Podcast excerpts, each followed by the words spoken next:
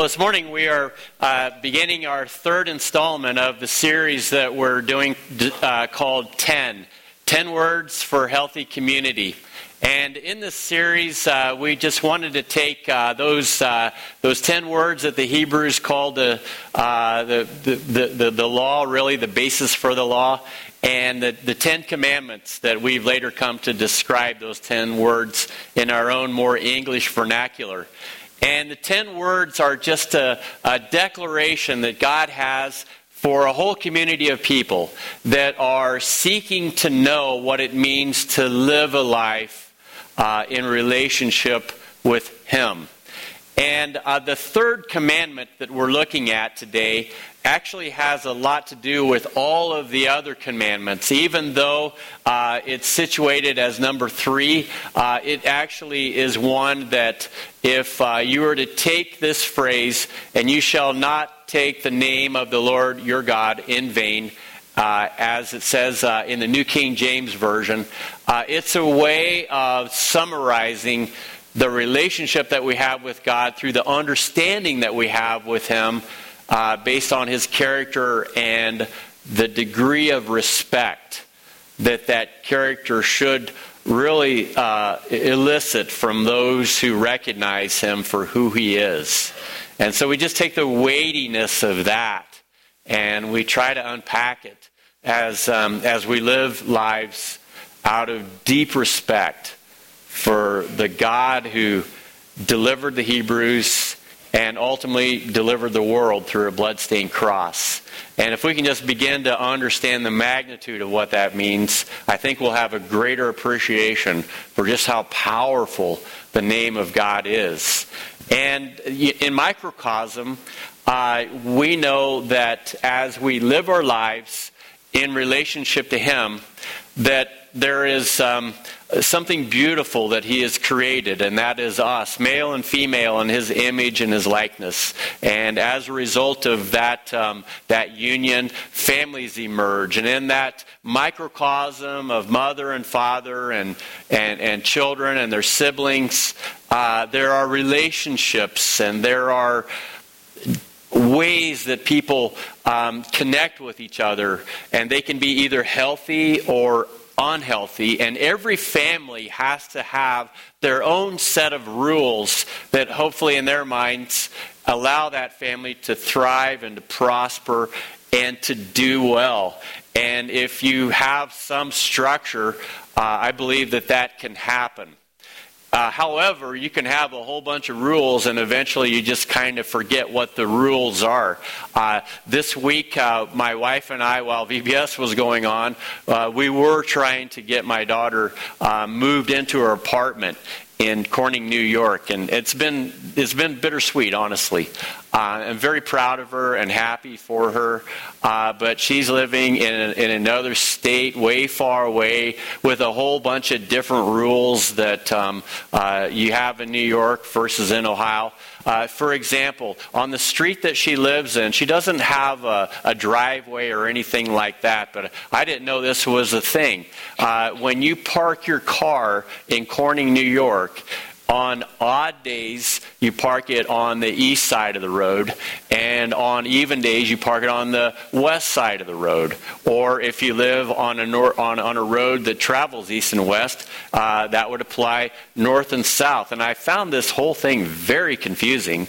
Uh, and, and, and really, I wasn't aware of just uh, how much this was a thing until I went out to my car, which I hadn't been driving because it had a trailer behind it, and it had been parked in the same place the whole time. And I noticed there was a little piece of paper underneath the windshield wiper. You ever had that happen? A little piece of paper underneath the windshield wiper? Uh, and I'm like, well, that, what's that all about? And it said I was in a parking violation. There was no signage. There was nothing. It was like just understood. You should know when you drive into this place, these are the laws and I, I didn't know.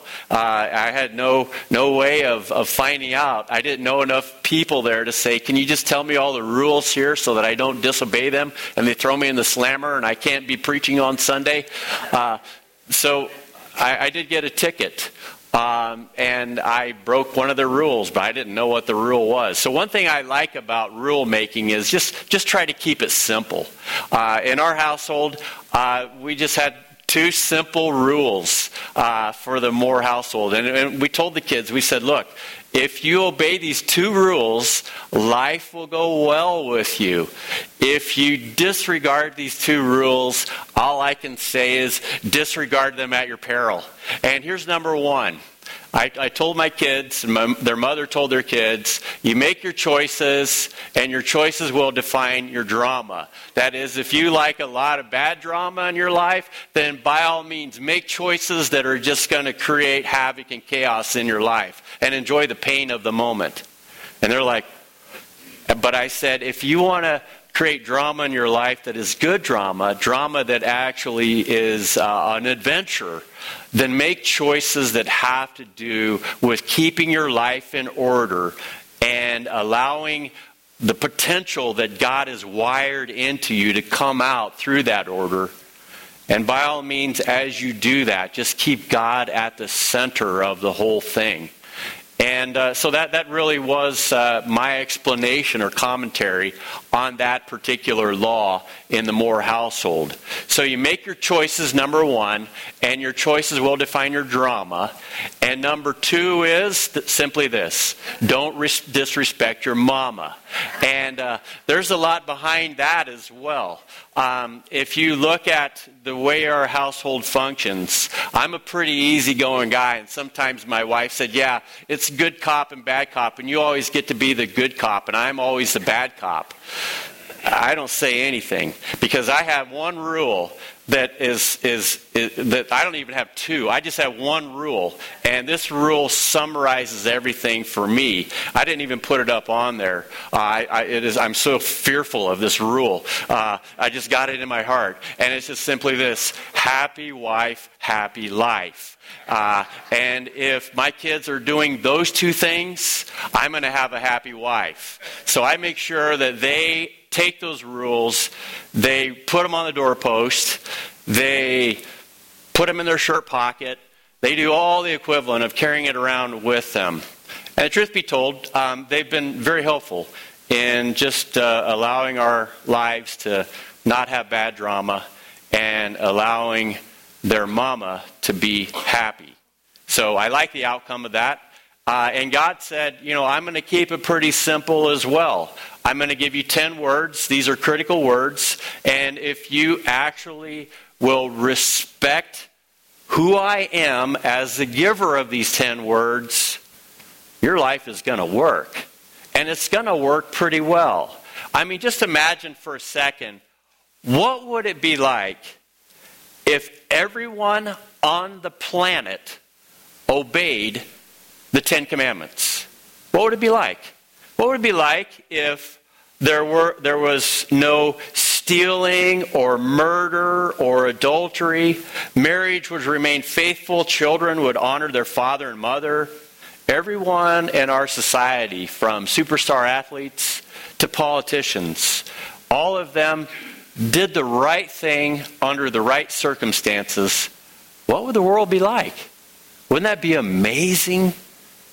How peaceful everything would be, how in order everything would be, what the news, wouldn't this be awesome if the news one day came on and said, there is nothing to report that's bad, and we certainly don't report anything good, so we're done. Signing off. Wouldn't that be awesome? Just all the news agencies out of a job. That would just, to me, that would be like the equivalent of I don't know, everyone having a Hemi Challenger. But that's a whole other topic. And this, this commandment that we have in front of us, um, I, I think today, as we're thinking about Father's Day, I sort of connected it to uh, another commandment, and that is um, uh, one that, that, that comes a little bit farther down the road here, and that is honor your mother and your father that it may go well with you. it is, as Paul says, the only commandment with a promise. Because the converse of honoring your mother and your father is dishonoring your mother and father. And when you do, it will not go well with you. So we try to keep it upbeat. But the question is for any father or any mother are we living lives that are worth honoring? And it's a, it's a perennial challenge. And I've told my kids from the get go, I'm not a perfect human being. I mean, one nice thing about my job is that I have such accountability on so many fronts. It, it keeps an otherwise wayward person pretty much on the straight and narrow. And I said, God will probably keep me preaching until one day I just pass out in the pulpit and then I'm done and I go home. Because uh, He knows that uh, those structures that I've allowed into my life that uh, keep me in a good place are critical for life. And it's really no different for any of us. There are things that we have to wire into our lives because we know ourselves well enough that if we don't, our lives aren't going to work well. And so we have habits that center on God and things that have to do with connecting with Him on an ongoing daily basis. And we have rituals and rhythms that allow us to meet week after week after week so that our soul can stay in tune. And I shared that with my daughter when, when we left and we prayed before we left and I said I said you have to I said I even if I weren't a pastor, honey, I said I would go to church every Sunday because I know my soul well enough that it is it is it is vulnerable to the things in the environment that are toxic. That I need to be in a worship gathering every Sunday so I can be the person who I'm called to be. And the thing that makes it, I think, real begins with a healthy respect for God. And when God says, don't take my name in vain, we probably have a lot of ideas about what that means. Uh, that is like, you shouldn't say OMG, um, thinking that if I say that, I'm, I'm taking the Lord's name in vain, or I shouldn't use, you know, Jesus Christ in a way that is diminishing to his character or as an exclamation point on the end of something you're upset about. I mean, certainly that is part of it. But the name of God in our in our minds may be a little bit corrupted. Uh, you know, Shakespeare said, a rose by any other name is still a rose. And, and it's sort of like, you know, we aren't necessarily who we are by name, but by, by essence and by, uh, by, by the substance of what we are. That's really what matters. But not so much. If you were a Jewish person, your name meant a lot. Your name was your identity. The name that you were given described who you are. And so there wasn't any, we can call you whatever you want because uh, really what matters is what's inside. Not in the Jewish mind. Names were important. And the name of God, most important. Matter of fact, if you go into uh, many wor- Jewish type of worship gatherings, they don't even say the name of God. It's not even in the bulletin. There's just a line that says, you know what name goes here. There's that much reverence and respect for the name. And names are important. Um, you know, we, we tend to think more like Shakespeare than we do the Hebrew people. But just imagine if, if, if you were uh, in the shoes of Joe Paterno in 2012, where Everything is just disintegrating in front of us. And he was inducted into the Sports Hall of Fame and had all these accolades from all the championships and everything that had to do with the legacy that he had created through all the hard work that he did. But one comment that he made uh, during that time was that everything that I have built my life for, everything that I have worked hard for, the name Joe Paterno is gone. It's, it's, it's it's lost. And it was just crushing for him to imagine that when people would see that name, they wouldn't see all of the years of hard work that went into it, but they would see the scandal and the abuse, and they would see those things that his name became associated with. And so names are important. And God said, carefully manage the relationship that you have with my name. It is that critical. And so the name of God should mean something to us. It is something that represents His identity, and I think it represents ours. If you look at the ancient world and you said the name Baal, uh, it meant that that was a god that you would go to if your plants weren't growing like you wanted them to grow. That God was representative of that need in your life. Now, unfortunately, the activities associated with that brand of fertility uh, were, were pretty unsavory. And if you couldn't have children, there was another goddess you could go to. Her name was Asherah. And the character of Asherah and the acts of worship, so called, to appease this god were also way beyond sketchy. And as these gods take on these characteristics in a negative sense, as we read in Scripture, we find that the Holy God says, My name means this. And so be very careful how you associate yourself with my name because the rest of the commandments, I wouldn't even need to give them to you if you got this one thing straight in your mind.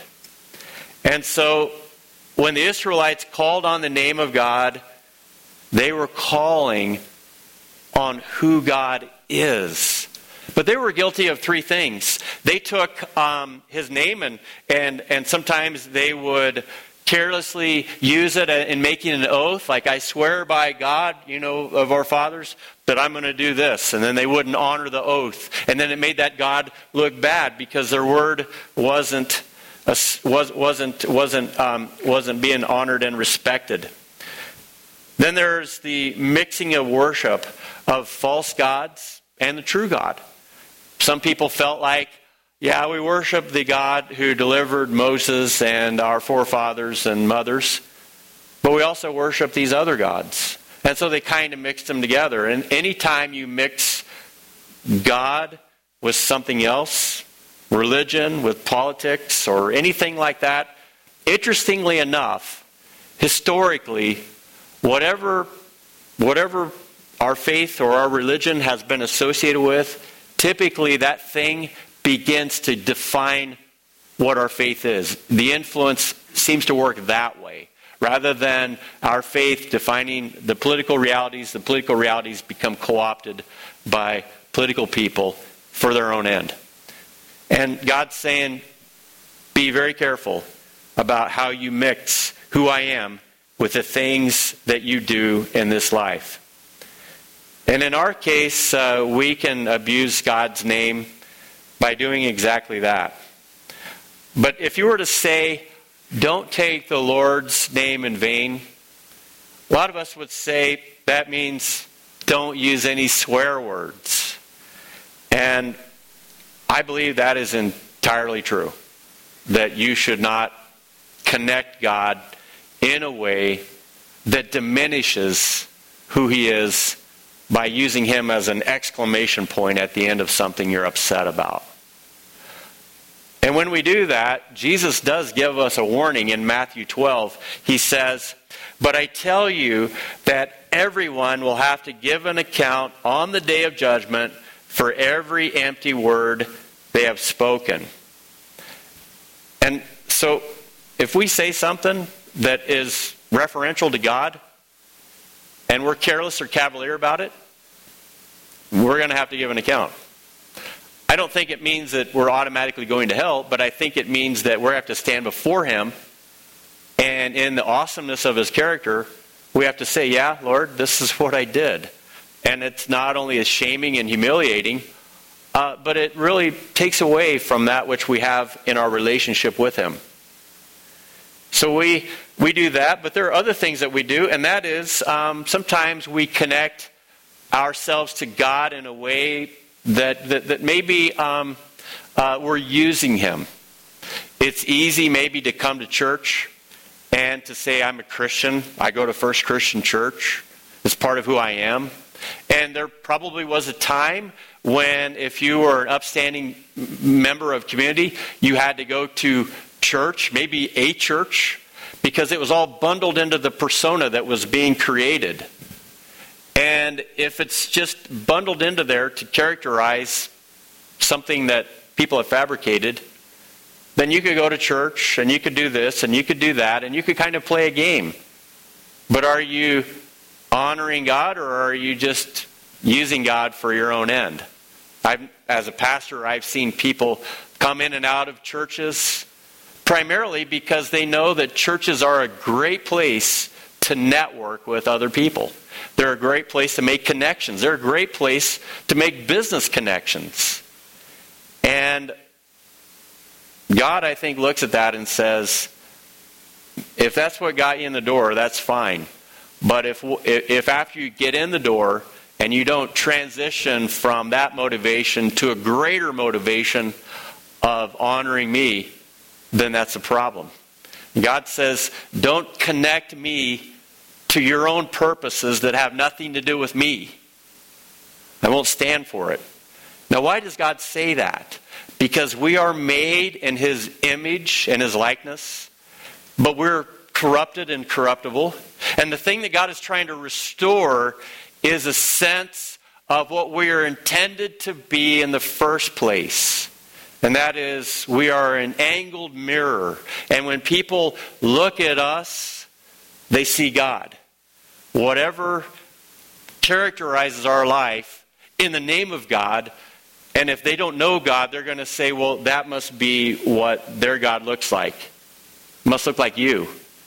And your character maybe isn't so great, or you didn't keep your word, or you cheated me, or you exploited something, or you manipulated something, and is that your God? And that's really what people think. And so we have to be very careful that we are that angled mirror. Um, I, I don't, you know, I don't like to brag about my kids, but I can honestly say they all fear the Lord. And I'm not a perfect person. But I've tried to do the best that I could to be that angled mirror to them. And, you know, thankfully I have a job that makes me accountable in that way. But I just see the blessing in their life as a result of it. They're not perfect kids. But the thing that I can tell you is they just saw something in mom and dad and they said, We want that. We like that. I don't know how they'll land 20, 40 years down the road. But I hope that somewhere along the way in that foundation that's been created and their understanding of the name of God, that that's just going to stick with them. Because when we honor God's name, I think good things happen. But here's the third thing, and that is we can say, You shall not, you shall not. And maybe if all you hear from people that are believers is, You shall not. That's all my father heard growing up in a Seventh day Adventist environment was this is what he heard. This was his takeaway from, from his faith. And I asked him one day, I said, What was it like growing up? He said, Well, it was just, I, it was just a, I can't do this. I can't play sports. I can't go to the movies. I can't date girls as a teenager. I can't go to dances. And um, I'm like, Well, what, what, what could you do? So we didn't talk about that. We just talked about all the stuff we couldn't do. And I said, Well, it's no wonder you're not in church. Because I think the name of God actually is a very positive and very life giving thing. I mean, it is truly the reason why I'm here. I am here because I know that there is a big part of my life without Him that just does not work. Matter of fact, my whole life doesn't work without Him. And that's why, at a young age, I realized my purpose, part of my purpose, was getting my relationship with Him right so that the rest of the purpose could take on greater clarity. And the reason why I'm gathering for worship with you guys every Sunday because I know that you and I are made for relationship with Him.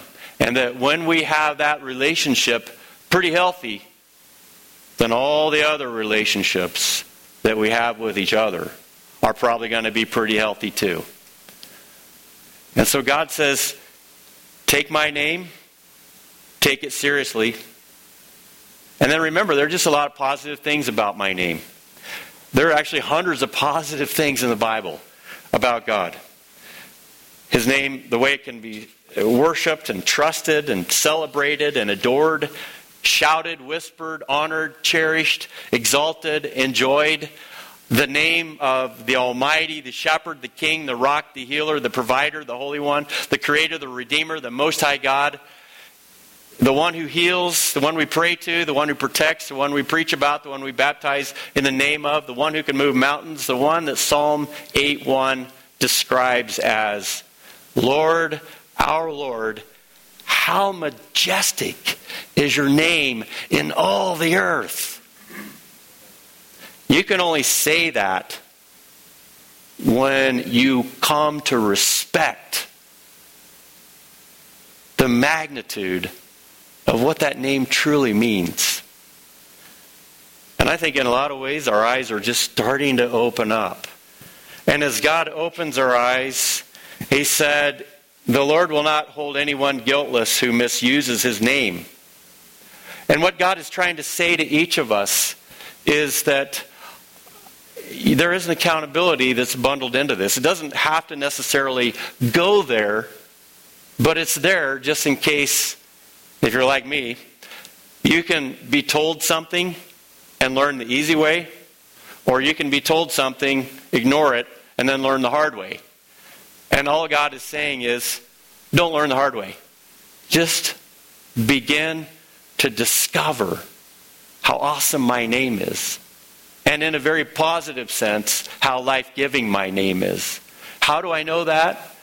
Because the fullest reveal of this God has been embodied in a person named Jesus. And this person named Jesus understood the weightiness of the name of God. And at every turn, he honored it. And he cherished and valued the substance and the quality and the character of that name. So much so that when he lived his life here on earth as a man, he reduced all of his divinity down to a man where he could only do what his father enabled him to do when he asked. He was that humiliated that he constantly went around in every encounter, every relationship, just imaging like an angled mirror the God that he revered. But you know what's so special about Jesus? Is how he took the awesomeness of God and he embedded it in his own heart. But he also recognized there was a tender side to this God.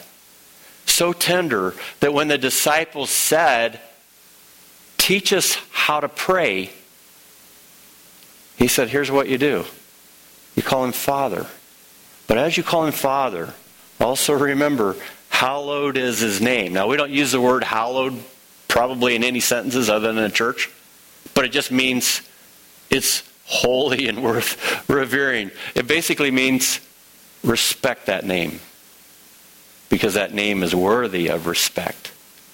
And when Jesus embodied those two characteristics, the great love and the fatherly care of his children, and namely Jesus as his child in that context, and yet the deep respect that Jesus had for the Father, it truly summarized the healthy dynamic that any father should have in relation to his children.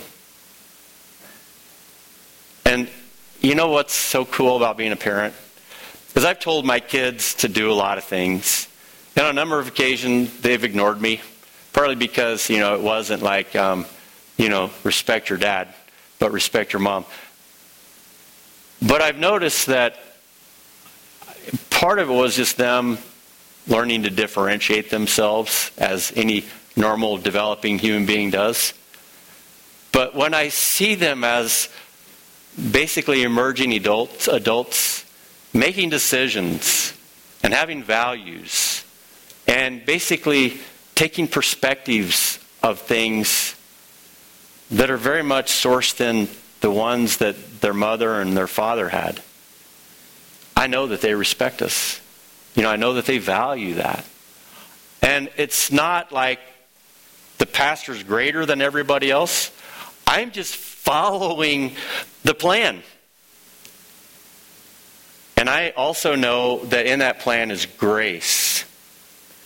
And that grace says, even where you fall short, your Father will forgive you. And I've offered that to my kids. My wife has offered that to her kids. And that grace has been such a sustaining power when they don't when they don't always hit the mark, when they fail, when they feel like, yeah, I've really blown it. That grace just keeps them going. And so I just want to end this with that positive affirmation. When God was saying that, He really gave us indication early on that that's where I'm headed. I'm headed to the place where I want to make as many people as possible a part of my family. Isaiah predicted this when he, he looked out, and some people call Isaiah the fifth gospel. When he looked out and he said these words, he said, Bring my sons from afar and my daughters from the ends of the earth, everyone who is called by my name, whom I created for my glory, whom I formed and made. And when we trust God, and when we honor Him, and when we respect Him, then we're in a healthy place with Him. And sure, we can look at the commandments and say, this is what I, I need to obey. And we may even think if I obey these commandments, then I know that I'll be in heaven. But God says that's not, you're getting it all wrong. God said, the first thing I want to do is I just want to get into a relationship with you. I want, I want to know you. I want to know that you can know me. I want you to know that you can know me. And we can enjoy life together. And I want you to understand that your life won't work without me in it. And I also want you to realize that probably some part of your life is very broken. Maybe just your whole life. And you need saved. You need saved from that. You need redeemed from that. And when we receive out of just childlike trust that offer that God extends to us, to know that in Him we can find everything that we need, and we surrender to Him and we live in the joy of that knowledge, then it's not out of uh, a fear that we obey the commandments, but rather it is out of a deep love and respect for the one who cares so profoundly for us that we're just motivated to live a life that pleases Him. And that's really what He wants us to do. And I don't know where you're at in all of the Ten Commandment keeping. Hopefully, we're all progressing in our ability to align our lives with God. But it may just start with that a simple act of realigning your will with His will, of realigning your purpose with His purpose, your destiny with His destiny. And it all begins and centers in His Son Jesus. I'd like to invite you into a relationship with Him so that everything that we've been talking about can begin to unfold in your life in a way that brings blessing and richness and, and health and life and peace and joy.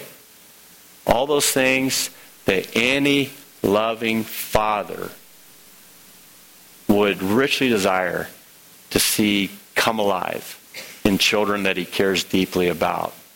And that's you.